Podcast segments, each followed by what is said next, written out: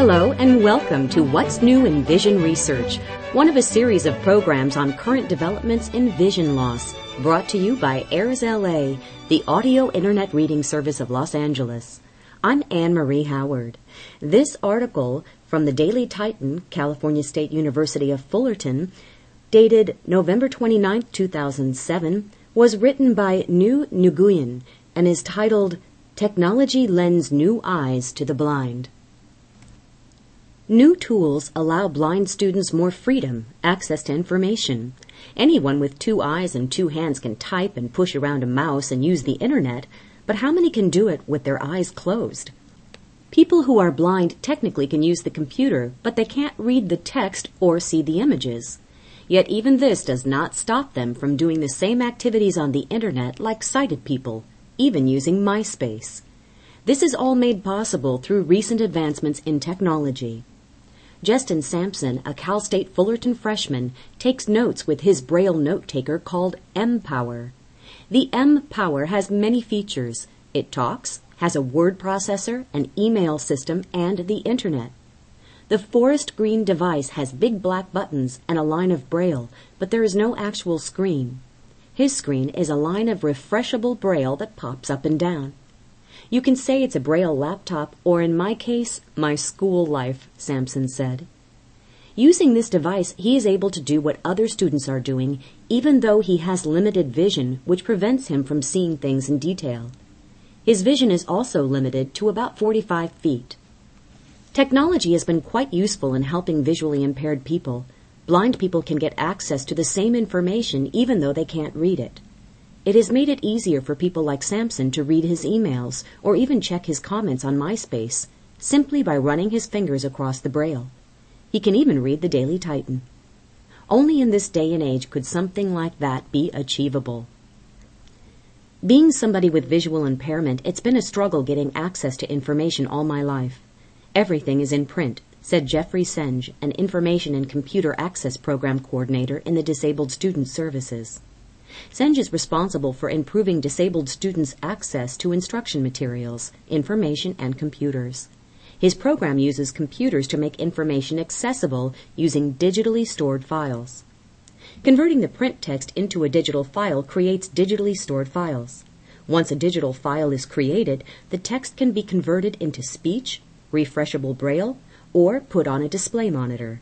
All the information is the same, only it is presented in a different format. At CSUF, there are tools for people with limitations so they can continue with their lives by utilizing the benefits of technology because now they can go to school.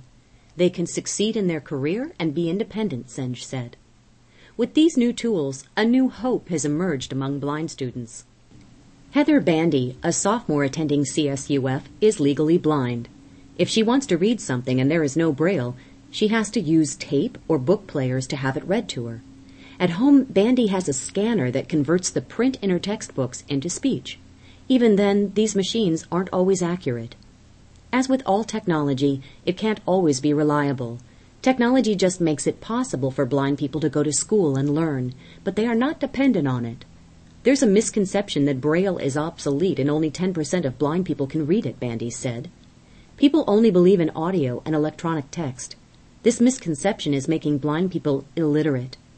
You can't just dictate everything or have everything read to you. People are trying to make it obsolete, but it won't work. It's necessary. Necessary as print. For the 19 year old, Braille is as normal and vital to her as print is to sighted people. She learns things verbally and physically, but not visually. Her blindness does not stop her from doing normal activities, though. In the past, Bandy has gone surfing and rock climbing. She used to do trick riding on horses and has been playing piano since age seven. Sampson said he feels that sometimes people are quick to jump to conclusions about visually impaired people because they can't see. Visually impaired people are just visually impaired people and nothing else. There are no taglines. Don't accuse people of what they can or can't do even though they are visually challenged. You might be wrong with the results, Sampson said. Sampson said people are surprised when he says he can play on one of his five different game consoles from PlayStation to Sega Genesis. Bandy said sometimes she gets negative reactions from people when they learn she is blind because they expect blind people to not be able to do things for themselves. When she was in 10th and 11th grade, Bandy became the first totally blind person to be on the academic decathlon team in California. Her best subjects were literature, music, and art. There are so many intelligent and brilliant blind people. There are lawyers, teachers, and even a doctor, Bandy said. Being blind does not get her down. I think it's really fun to be blind. Even though some people would be horrified to be blind, I think it's the best thing that's happened to me. It helped me get to know people. It's helped me to know people for who they are and not how they look. And I'm thankful, Bandy said. This article, Technology Lends New Eyes to the Blind, is one in a series of programs on current developments in vision loss. Point your browser to www.airsla.org to hear future articles in this series as they come in. If you have any comments about this series or suggestions for programs, please email us at info at airsla.org.